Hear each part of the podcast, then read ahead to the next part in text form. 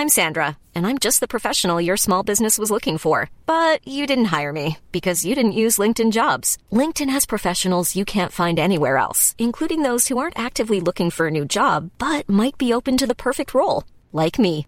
In a given month, over 70% of LinkedIn users don't visit other leading job sites. So if you're not looking on LinkedIn, you'll miss out on great candidates like Sandra. Start hiring professionals like a professional. Post your free job on linkedin.com/people today. Millions of people have lost weight with personalized plans from Noom, like Evan, who can't stand salads and still lost 50 pounds. Salads, generally, for most people, are the easy button, right? For me, that wasn't an option. I never really was a salad guy. That's just not who I am. But Noom worked for me. Get your personalized plan today at Noom.com. Real Noom user compensated to provide their story. In four weeks, the typical Noom user can expect to lose one to two pounds per week. Individual results may vary. Hello, and welcome to History Rage, the podcast where the history community unleashes Greek fire. The podcast where the history makes a gallant last stand against the full might of myth.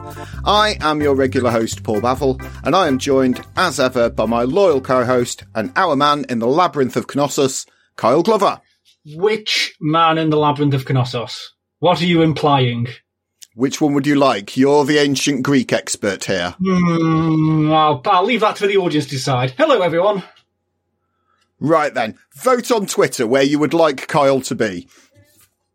Okay, so this week, dear Ragers, we are back in truly ancient times, looking at possibly the earliest civilization that we've covered so far on History Rage, and an area that I know Kyle has a keen interest in. So joining us on this epic odyssey, we are joined by historian and author of The Bronze Lie, Myke Cole. Myke, welcome to History Rage. Thank you so much for having me. You are welcome. Feeling angry? Uh, I mean, I'll get there. I'll Let's get we there. Good. Okay, so you've come to us courtesy of Osprey Publishing, at which point Kyle and I realised that this might actually be a bigger project than we thought. So uh, a big shout out to Osprey and thank you very much for contacting us. We love your work. Uh, but I understand you've had quite the varied career before you reached here. Um, so can you tell us about that and then how you became an author in this particular field? Uh, it's it's the career has been all over the map. Um, I think most people uh, do this whereas they join the military and then they decide they want to make money, so they get out and they become private military contractors. Uh, it's a nice way of saying mercenaries, PMCs. Yeah. I did it the opposite way. Uh, when 9-11 happened, uh, England too, not just America, we went insane and we started giving um, operational jobs to contractors. But it was the fastest way to get into the fight. Um, if you try to get a federal position, it's going to take you years. And so I got hired and trained uh, as a, a targeting officer, um, which is, uh, if you've seen the film Zero Dark Thirty, that's the role that Jessica Chastain's character uh, plays. And uh, did some time in Iraq um, on working counterterrorism objectives. And I, uh, I very quickly soured on um, sort of professional um, corporate uh, warfare uh, because it it is highly incentivized to continue the conflict. Right? If the war stops, you, you stop making money. Yeah. So I did it backwards, and then I went into the military. Um, in fact, I'll never forget um, uh, on my third tour in Iraq. Uh, when I went over there as a, a paramilitary intelligence officer for the DIA, the Defense Intelligence Agency, I had to take leave from my military unit in the United States Coast Guard to go fight in a war on behalf as a, as a uniformed paramilitary civilian for, for the DIA. Just for your British listeners, um, your RNLI is an unarmed charity. Our Coast Guard, which performs the same function, is a warfighting agency Yes. and, and a law enforcement agency. Mm. So U.S. Coast Guard has fought in every uh, war that America has participated in.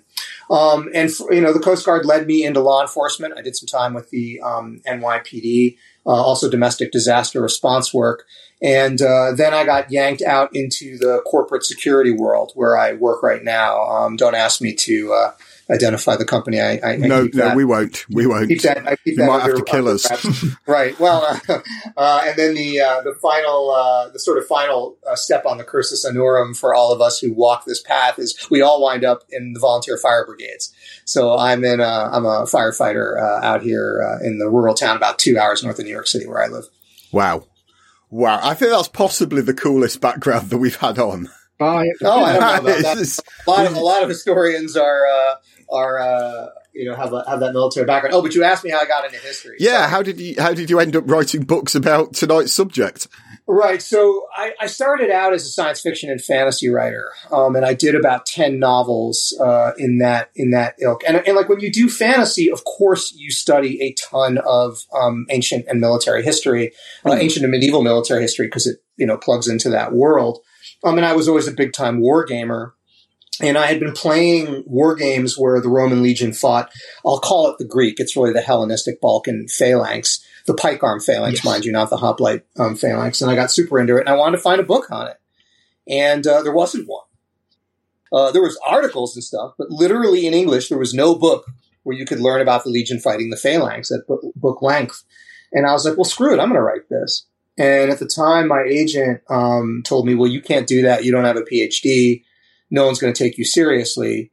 And man, all right, motherfucker, tell me what I can't do. You know, that is great. So I taught myself Latin and Greek.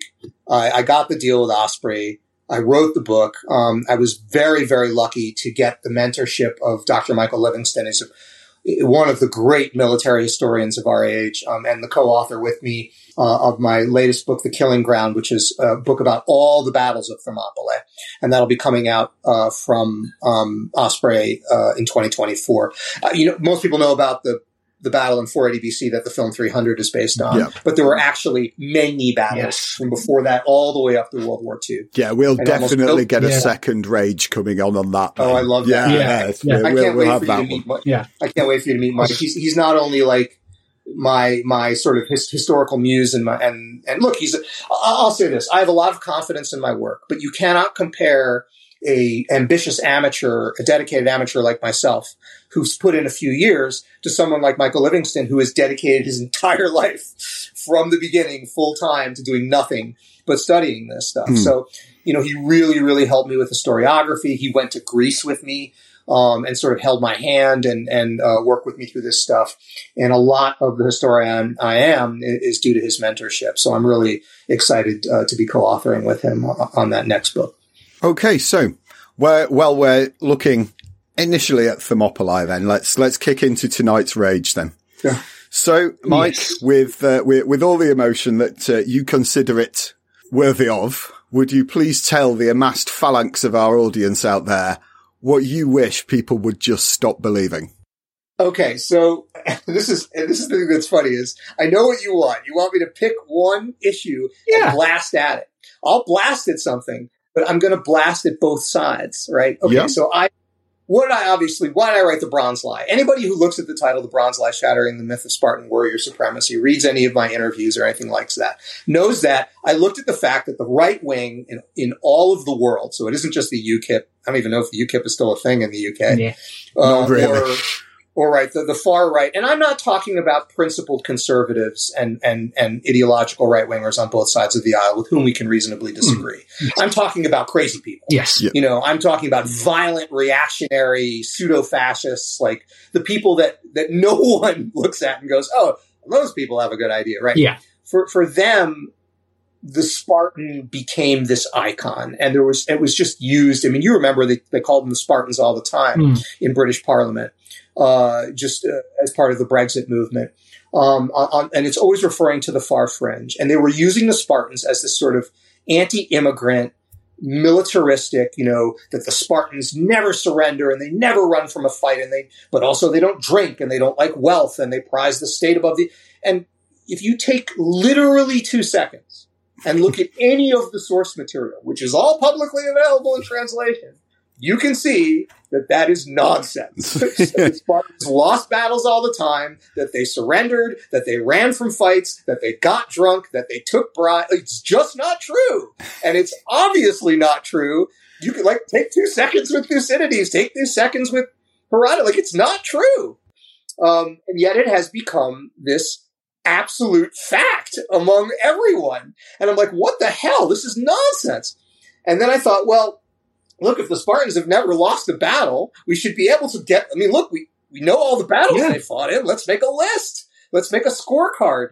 And in the center of my book, The Bronze Lie, there is a scorecard. And I list, here are the battles they won. Here are the ones they lost. here's where they surrendered, here's where they ran, and it's obvious. They they lost a little more than half of the time. I'm, I'm looking at that list right now. It is defeat, defeat, defeat, defeat, defeat, victory, defeat, defeat, defeat, defeat, defeat, victory, Yeah. victory, defeat, defeat, defeat, and so on. But the thing is, Kyle, like this is not rocket science. Like you know, when I when I would have interviews, the UK Daily Express interviewed me, uh, and they're just like, "Oh my god," and I'm like, "Oh my god, what?" Like. I, all I did was like take the existing source material and count. Like it's not complicated. um, so I was sort of like, like I'm glad that people like it, and it's and it was a fun project to do and really illuminating. So that part was sort of my initial rage. But, but, and here's where I'm going to rage Mhm. in the other direction. As soon as I started doing that, the left wing fringe. So I make no secrets. I consider myself kind of a moderate leftist. I'm trying to be in the middle, but my sympathies are probably more on the liberal side in the United States. People on the left side immediately be, began using the book and the idea of the book as a hammer to beat their right wing opponents and saying things like, yeah, the Spartans sucked and they were all, you know, pussies and they, you know, did, didn't you know they were all gay and, and not true, you know, like all, and using it in the opposite direction. And I was horrified. Mhm. And I'll tell you something. One of my biggest regrets in life is the role I have played in savaging civic discourse, global discourse, globally, not just in the United States.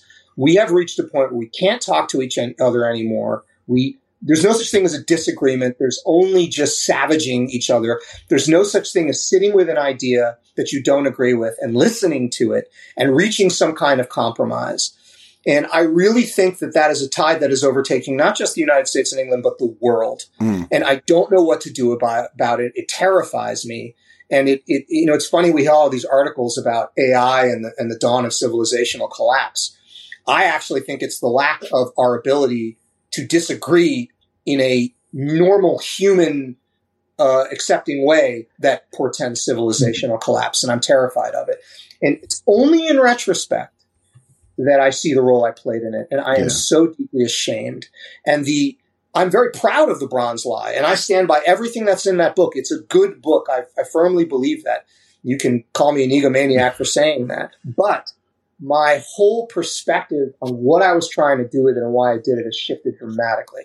So I don't know if that counts as a rager, but that, that's the thing I keep saying whenever I get a chance to. Well, that, that certainly counts as a rage. And certainly what we're going to do is we're going to pick apart kind of some of that myth of Sparta, uh, and so forth. So I'll, I, I will start us off. Well, in fact, strictly speaking, not even me that's starting us off because this is a question that's actually come from one of our Patreon subscribers, one of our, you know, pe- one of our people out there that likes this so much they pay money for it. We, we love you.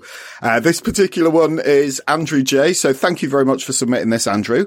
And so he starts off with, did anyone in antiquity actually regard the Spartans as any sort of elite super soldiers? Or is it purely a modern stereotype? And what sort of historiography and pop culture caused that myth to come about? Okay, so this is a really excellent question. Um, and I would say yes. Um, and uh, we'll say this. You have to start from the basis is that we don't have, apart from very minor pieces of epigraphy, epigraphy being inscriptions chiseled in stone, we do not have any writing from the Spartans about themselves. We don't. Um, which makes this all completely opaque. Most of what we know about Sparta comes from, frankly, fanboys. It comes largely Athenian fanboys who are writing about when we hear about their prowess. I, I'd say that the probably the biggest influence there is Xenophon, who I'm sure you're well familiar with, Kyle. Yes. Who was known to be this incredible Spartan um, uh, pro-partisan and a biographer of the Spartan king Agesilaus. Um, I will say there is enough of a body of praise across enough uh, contemporary sources from the period that I believe there's fire under that smoke. Mhm. Um, I do believe that the impression of Spartan military prowess existed even in their own time. So my answer to your question um, is yes. Aristotle has a great comment on, um, eh, but the question of then the question becomes why, right? Why did people think that the Spartans were tough even in their own time?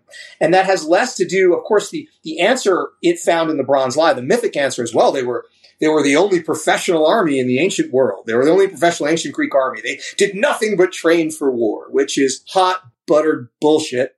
It is not true.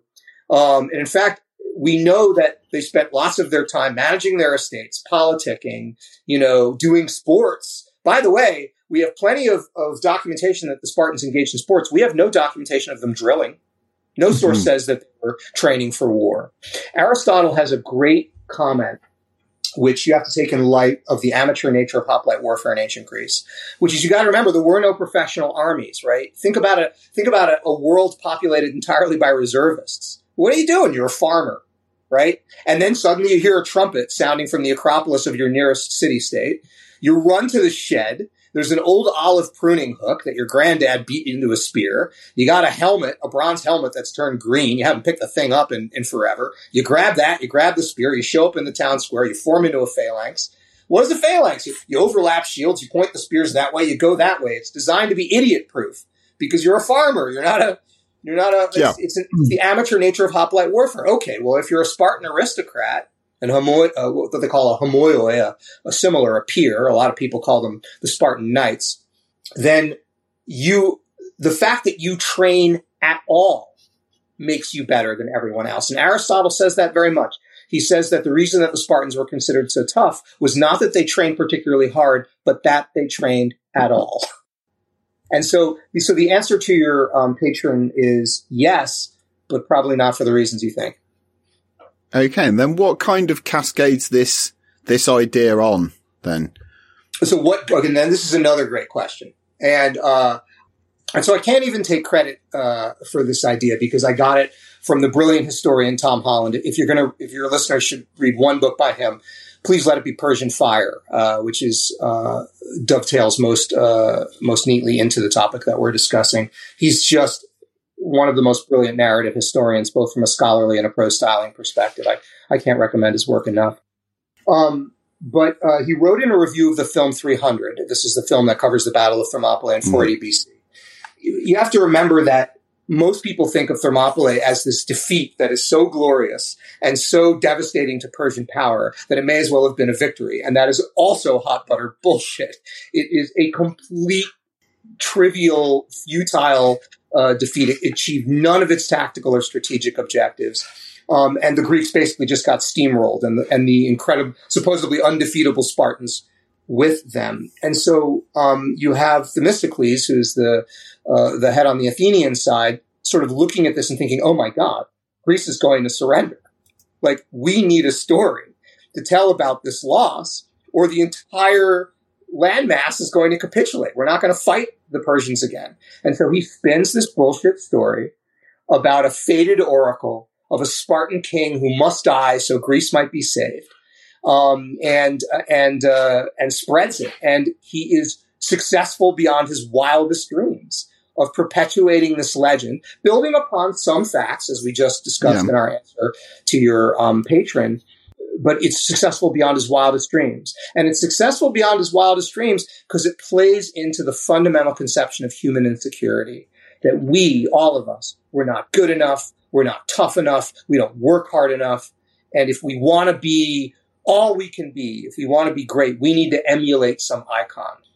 So that's Thermopylae. But what other battles or conflicts did Sparta take part in? Oh my goodness, Sparta was, uh, you know, and look, they're not unique to this. I, I, again, I don't want to give the impression that they were any more militaristic than any other city state. Um, but like most Greek polities in the ancient world, they were in at, at war from their inception uh, to the end. In the Bronze Lie, um, I focus on I, I, select four focus battles, and those battles are all designed to really dive deep on Spartan defeats because that's the point of the book to show mm-hmm. that they weren't invincible. Um, and they evoke the Peloponnesian War, which was Sparta's conflict. Well, the Peloponnesian League, which was really dominated by Sparta, with uh, the Delian League, which was really dominated by Athens uh, for control of Greece um, in the middle and the end of the fifth century BC. One of the focus battles, though, that I that I cover in that book is from the Cleomenean War, which occurs in the Hellenistic era. Uh, this battle is about Second Battle of Sellasia in 222 BC. And in this case, the Spartans are fighting much like you. If you were to see the Spartan army at that battle, they would look just like the phalanx of Alexander the Great in Persia with 21 foot long pikes, not fighting as hoplites at all. And a lot of people sort of, when they think of the Spartan, they think only of the hoplites that they see um, at Thermopylae that they were shown in, in the film 300. Uh, so the, the truth is, is that Sparta was at, at war throughout many, many uh, conflicts throughout its history, right up until it was subsumed uh, by Rome uh, in the first century BC. Okay, can you give us a? Uh, I mean, you've mentioned a couple of battles there. Any uh, any other any of them where they were actually any good? Oh, of course, yeah. So look, I want to be clear on this. In the Bronze Lie, I'm specifically attempting to dismantle the Bronze Lie, Yeah. which is that the Spartans were the greatest super warriors in the history of the world. So I'm necessarily focusing on defeats. Yes. But the, and also this, we I noticed I mentioned in the scorecard that the Spartans lost a little more than they won. Well, is that a good record? Is that a bad record? I don't know. Yeah, To you could say the same about the English. You could probably say the same about the Americans. Correct. Correct. You know, how do you measure the success of a military? It's their ability to project the nation state's policy uh, abroad. That's, you know, you have Clausewitz's famous quote that war is the continuation of policy by other means. We would have to do the same scorekeeping process for Athens, for Thebes, the other major classical Greek powers, and see how they stacked up. I will say that the Spartans had plenty of extraordinary victories. The one that I would really um, recommend readers look into is the First Battle of Mantinea in 418 BC, where it begins incredibly badly. Um, and the Spartans show incredible discipline and organization, rotating their entire battle line 90 degrees. I understand that that doesn't sound like a big deal, but when you understand the amateur nature of hoplites Hmm. and you understand the realities of, of ancient battle, rotating your battle line 90 degrees without losing cohesion and then being able to engage an enemy to your front is absolutely an achievement worthy of the record books. It's Well, amazing. I would say Yeah. trying to turn your battle lines now 90 degrees would Right. be an achievement in the Right. age of satellite, radio communication, Right, and everything. To do that when you've literally got trumpets and flags and word of mouth Right. to get people to do that is, is stunning. And it was in, it was also in the midst of chaos where uh, a gap had formed in the Spartan line due to a couple of Spartan commanders. We don't know if they refused orders or didn't get orders or something, but this massive gap opened. It was exploited. The Spartan left was completely unraveling, and they pulled it together. It's a it's a truly glorious moment for Sparta. And what's so amazing to me is that Thermopylae, which was a totally embarrassing defeat, where they were just utterly outgeneraled, uh, is known as a household word. I mean, it's everyone knows about it. And Mantinea, which is this incredible military achievement, no one's ever, no one's heard of it. Not unless you're a nerd for this stuff. Ryan Reynolds here from Mint Mobile. With the price of just about everything going up during inflation, we thought we'd bring our prices down. So to help us, we brought in a reverse auctioneer, which is apparently a thing. Mint Mobile unlimited premium wireless. Ready to get 30, 30, bit to get 30, bit to get 20, 20, 20, bit to get 20, 20, bit to get 15, 15, 15, 15 just 15 bucks a month. So, Give it a try at mintmobile.com slash switch. $45 upfront for three months plus taxes and fees. Promo rate for new customers for limited time. Unlimited more than 40 gigabytes per month. Slows. Full terms at mintmobile.com. Hiring for your small business? If you're not looking for professionals on LinkedIn, you're looking in the wrong place. That's like looking for your car keys in a fish tank. LinkedIn helps you hire professionals you can't find anywhere else, even those who aren't actively searching for a new job but might be open to the perfect role. In a given month, over 70% of LinkedIn users don't even visit other leading job sites. So start looking in the right place. With LinkedIn, you can hire professionals like a professional. Post your free job on linkedin.com slash people today. So you, we've mentioned kind of where, when we've mentioned the scorecard there, um, you've got other, other states around. So how does Spartan military prowess, tactics, abilities, and so forth compare with other city states, chiefly Athens, because they're, they're the big ones, but you've got your Corinth, you've got your Thebes. So I right. So I would I would exclude I would exclude Corinth only because uh, I think it's realistic to say that if you're looking at classical Greece, um, I mean, when you get into Hellenistic Greece, then the Achaean League has to be considered. But when we when we talk about classical Greece, we really are talking about three major locuses of military power that that champ that lead leagues, and the first is Sparta, the second is Athens, and the third is Thebes, um, which is modern day Theba. Uh, and it is incredibly difficult to say uh, who was militarily more powerful. And I would be really hesitant to do it because I would need to perform the same kind of deep dive I did on Spartan military history, battle by battle, with each of those um, uh, uh, Polaic city states, and I have not. However, I will say this: I just got back from my fourth trip on uh, from Greece. Thiva is a tiny little town in the middle of a of an open field that no one ever goes to and is not exciting. Uh, Sparta, Sparti, modern Sparty, is a little bit bigger and a little more bustling, but still, um, I'm trying to think of an English town to compare. I mean, it's it's easily smaller than Bristol. Yeah. Um, you know, it's it's probably smaller than Reading. Is is probably the way of saying it. And Athens is one of the great cities of the Yes. world. Um, that is unmistakably the capital of Greece, the net importer of Greek culture. You know, now there are a lot of reasons that Athens is in that position that are non-military, but I will say that we do have that evidence Yeah. uh, as to speak to to who came out on top. Yes. All the things that happen after to make Athens the capital of Greece doesn't happen to Sparta or to Thebes. It's Athens for a reason, even into the 20th century. And there's some, there's also some geographical uh, considerations there. You know, Sparta only has the Eurotas. You know, Athens has the Piraeus. Yes. You know, there's the the access to to water location, the arable land, those kinds of things. And there and there are also non-military political decisions and sociocultural um, commitments that that these respective city states made. So it's I, I it's, it would be reductive to ascribe it entirely to a military. But in the absence of other uh, data, the only thing I can point to is you know I, I always uh, when I wherever I go to people, Thebes today is called thiva. Uh, pronoun- you would pronounce it T H I V A, thiva. No one says Thebes. Um, and if I go to someone so, and go, "Oh, you're going to Greece? Are you going to visit Thiva?" They're going to go, "Visit what?" And if I go, "Are you going to visit Athens?" They are Yeah. Yeah. I, I, Athens has the staying power there, doesn't it? for sure. But in terms of the, I mean, they're always fighting amongst each other. They e- each each place is broadly speaking holding its own at the time for for various different reasons. So, like we say, Sparta is not light years ahead of anybody else. No, no. I, I would say Sparta, Sparta is not light years ahead of everybody else. And in fact, Sparta did not endure as an independent military political entity. It was subsumed. It was subsumed into the Achaean League and then eventually into Rome. Um, you know, they, they lost their uh, military political independence. Now, Athens has lost it and gained it and lost it and gained it, but they, by, you know, by and large endured. Okay. A little bit earlier, you mentioned there's no record of the Spartans drilling or training for military action, but we do hear, particularly, having right. to keep going back to the film 300, the opening is the boys being trained to be Spartans. It's called the Agoge. Am I pronouncing that correctly? Okay, well, so let's start right there. One person calls it the Agoge, and, and Right, that's a Latin here we go. term. So Xenophon, who's far who's far more pro Spartan and far more, he calls it the paideia, which means the the education.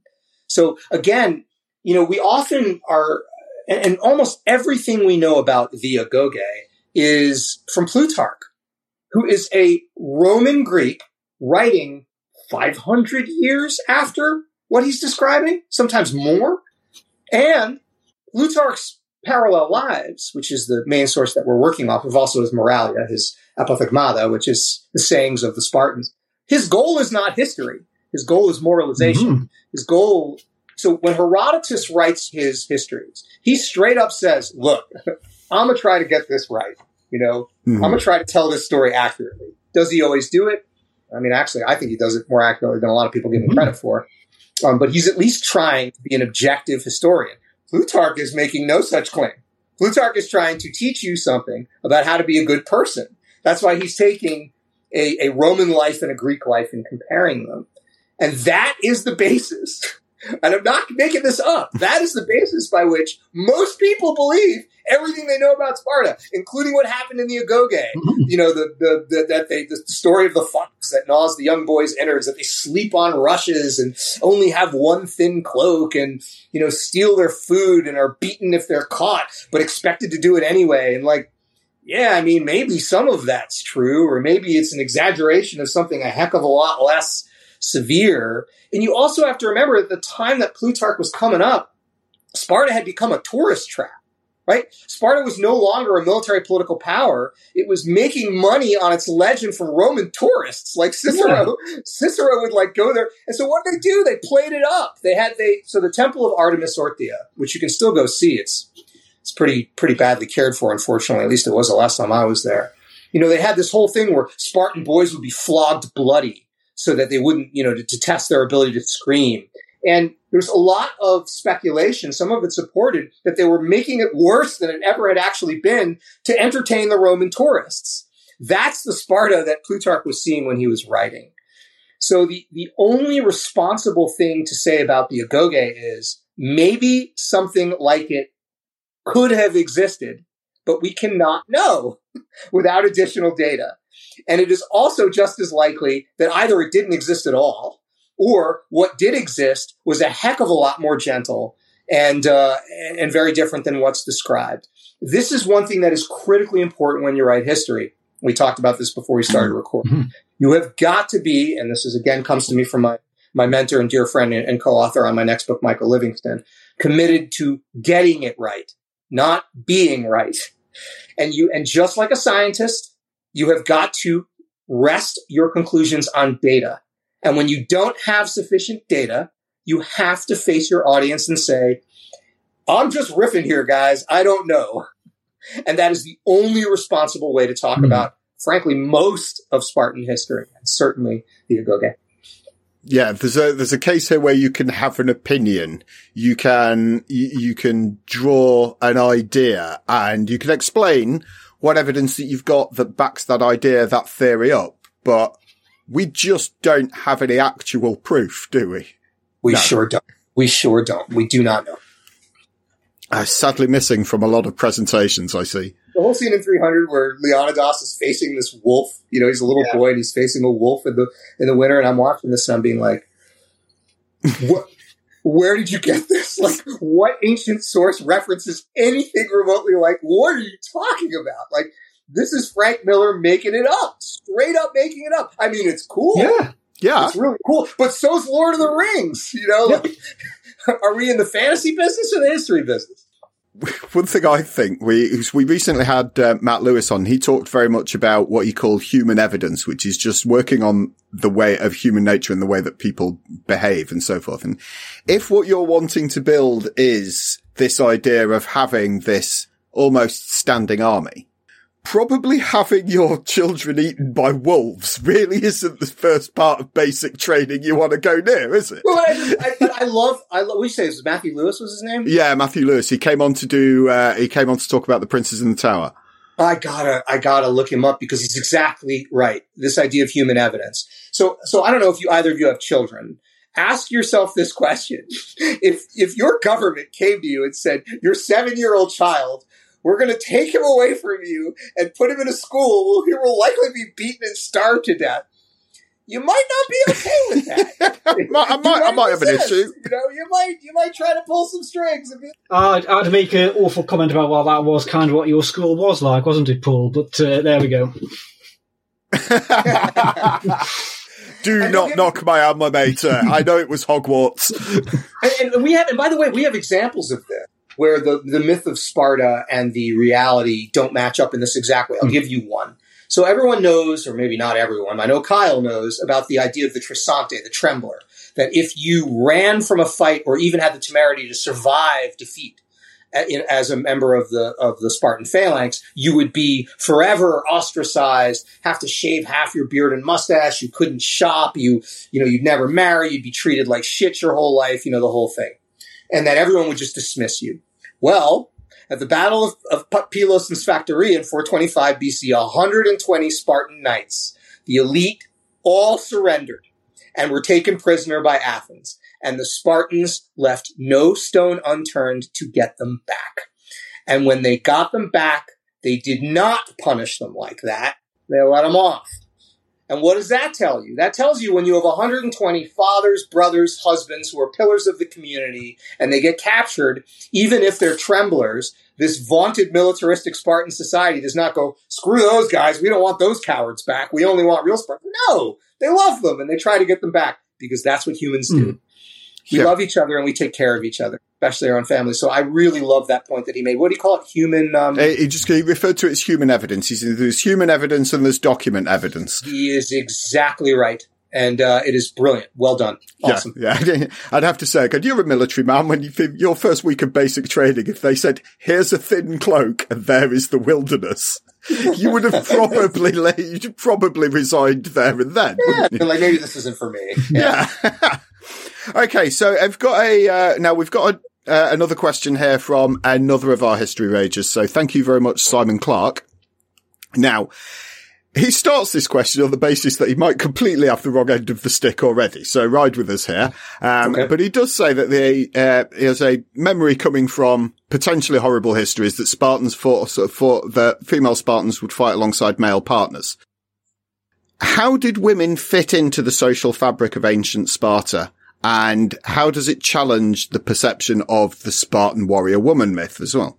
Okay, so uh, the the Spartan warrior woman myth, we only have a couple of brief stories about women fighting, and they don't seem unique to Sparta. We they they seem to be, you know, certainly any woman is capable of of of getting in the fight, especially um, or even in as misogynistic as universally misogynistic a society as classical Greece was. And I think there's pretty broad agreement that you know a woman in classical Greece lived probably even worse than a woman in Saudi Arabia today. Mm-hmm. Like it's a, it's it was not a great a road to hoe for women. Where women, but but I, there is also evidence uh, that women did much better in Sparta, and that and that their Sparta was a very extraordinary society, not because they let women fight, but because they let women inherit. Because that that a woman was not considered to be a parcel that was inherited along with land, but that had the right to own and inherit it themselves, and also the ability to go nude and the ability to participate in sports training, not military training, mind you. There's no evidence of that and the reason I believe this is that Aristotle writes about it. And Aristotle is a dyed in the wool misogynist and just is constantly really, uh, you can really pick up from the tone of his writing how scandalized he is. He called, I think he called Spartan women thigh flashers because they would expose their breasts or something when they were, when they were doing training. So it's very clear he does not like this. So he's not incentivized to, um, uh, and you get from that tone that uh, you know, and again, I, I, can't be sure of it, but you get from that tone that there's some um, truth to what he's saying. But what's also interesting is that because women could inherit, we have there our our evidence for another aspect of the bronze lie that all wealth was distributed equally. And one of the things that occurred is as Spartan men died and their wives and, and daughters inherited their land, that land became concentrated in those particular families. Well, the Spartans had the the syskenia, the, the the messes that you had to be able to pay your mess due to maintain your status as a homoios, as a Spartan knight. And if you didn't have enough land to produce the agricultural products you needed to pay those mess dues, you fell out of that franchise, and this resulted in what's called the oliganthropia, the the the fewness of men. That the Spartan citizen franchise shrunk and shrunk and shrunk and part of that was the strength of Spartan inheritance laws and the comparative equality with which women were treated. So it's interesting that that thing that I consider very positive about Spartan society, the the the comparative rights. I, I don't want to compare the, the rights that Spartan yes. women had with modern women yeah. you know, in almost any country. It was still not great, but it was certainly better than the rest of ancient Greece. That that exposed a, a tremendous weakness and a piece of the bronze law. Yeah. Um, so to wrap things up a little, um, how does Sparta decline? You mentioned they're conquered by Rome, um, and how did that decline contrast with this view of them as this great power, this great military power? Right. So, you know, this is a, this is a tough one. Um, I have a conclusions chapter in the back of the Bronze mm. Lie, and I I won't um, get into it completely, but I just mentioned the Oliganthropia, yes. this fewness of men. One of the things that certainly was a problem, and it actually uh, caused the Spartans to uh, do create what they called the Neodamodeis, where they would take their slave caste, the helots, and arm and equip them as hoplites, which of course uh, is extremely risky when you have subjugated slaves and you're arming them and giving them military yeah. training. But they had no choice because of the of the uh, de- of the decline of their own um, military elite, which is certainly um, one reason. If I had to posit one reason for Sparta's uh, inability to keep up militarily, I would say is social conservatism. There is a lot of evidence that Sparta was indeed a conservative society. And a lot of people think that battle in the ancient world was always the same, and it wasn't. Uh, the, the ancient battlefield was constantly undergoing revolutions. Now, granted, technology doesn't move on an additive plane, it moves on a geometric plane, meaning that, you know, one piece of tech enables another piece of tech, enables another piece of tech. So change accelerates, which is why we're in the age of AI now, where we feel like we're approaching the singularity. Um, so things change slower on the ancient battlefield, but they still changed. Look at us going from the the hoplite with the six foot, uh, excuse me, the seven to nine foot spear and the aspis round shield to the pezhetairos of Alexander's phalanx with 21 foot pike and a shield hanging on their arm. Sparta did adapt in siege warfare in the use of combined arms, but they appear to have done it much more slowly uh, because of this conservatism. And in my estimation, and I and I make this point in my conclusions uh, chapter of the book, they didn't change fast enough, um, and that conservatism really held them back uh, and and and made them uh, really too weak to keep up with the other um, Greek city states that could. And you really see this at the Battle of Leuctra in in um, 371 BC, which I uh, profile in the book and really say is the battle that broke Sparta's spine, where battlefield innovations, tactical innovations, partly by the Theban heroes Epaminondas and Pelopidas, Sparta just had no answer to it, and they deployed it the same way they always had, and and were rolled over as a result. And they, in fact, the second battle of Mantinea, I mentioned the first, repeats the Battle of Leuctra in terms of its deployment almost exactly, and the Spartans do the same thing again. So there really is a lot of evidence that they didn't change fast enough to keep up not the advanced military that we're led to believe then. Well, thank you very much, Myke. That was, that, that was absolutely, yes, no, it was very much, in fact, a Greek epic. Thank you. Oh, thank you. That was a lot of fun. Well, if you'd like to know more, then you can and should start by reading the excellent book, The Bronze Lie. Uh, we will have links to that at the History Rage bookshop and links to it throughout the show notes as well. And you can follow Myke on Twitter at Myke Cole, and that's Myke with a Y. Uh, although don't really turn up much on social media, yeah, so you well, may I, well get a, not going to respond. For for a guy who built his career on social media, I've decided that it is extremely bad for me, and I am really not using it much. Well, you know, if you, if anybody's got any further questions or anything like that, I'm sure that you can forward them to us. We'll forward them to you. Oh, no, no, no, no need. I, I do, I do maintain a website, mykecole.com, M-Y-K-E-C-O-L-E.com. My email address is right on there, and I don't get so much fan mail that I can't answer every single one. Feel free to reach out to me. There you go, History Rages. There you go. Well, ladies and gentlemen, I hope you've enjoyed this episode. You can follow us on Twitter at History Rage or individually. I am at Paul Bavill. And I am at Kyle G History. And we will be remaining on social media as well. and if you're loving this, then why not join our Angry Mob on Patreon? Your £5 per month will get you early episodes, entry into all of our prize draws, the invite to put future guests questions, and of course, the coveted History Rage mug. And you can subscribe at patreon.com forward slash history rage. Uh, but until next week, from all of us here, stay angry. Bye bye. Bye bye.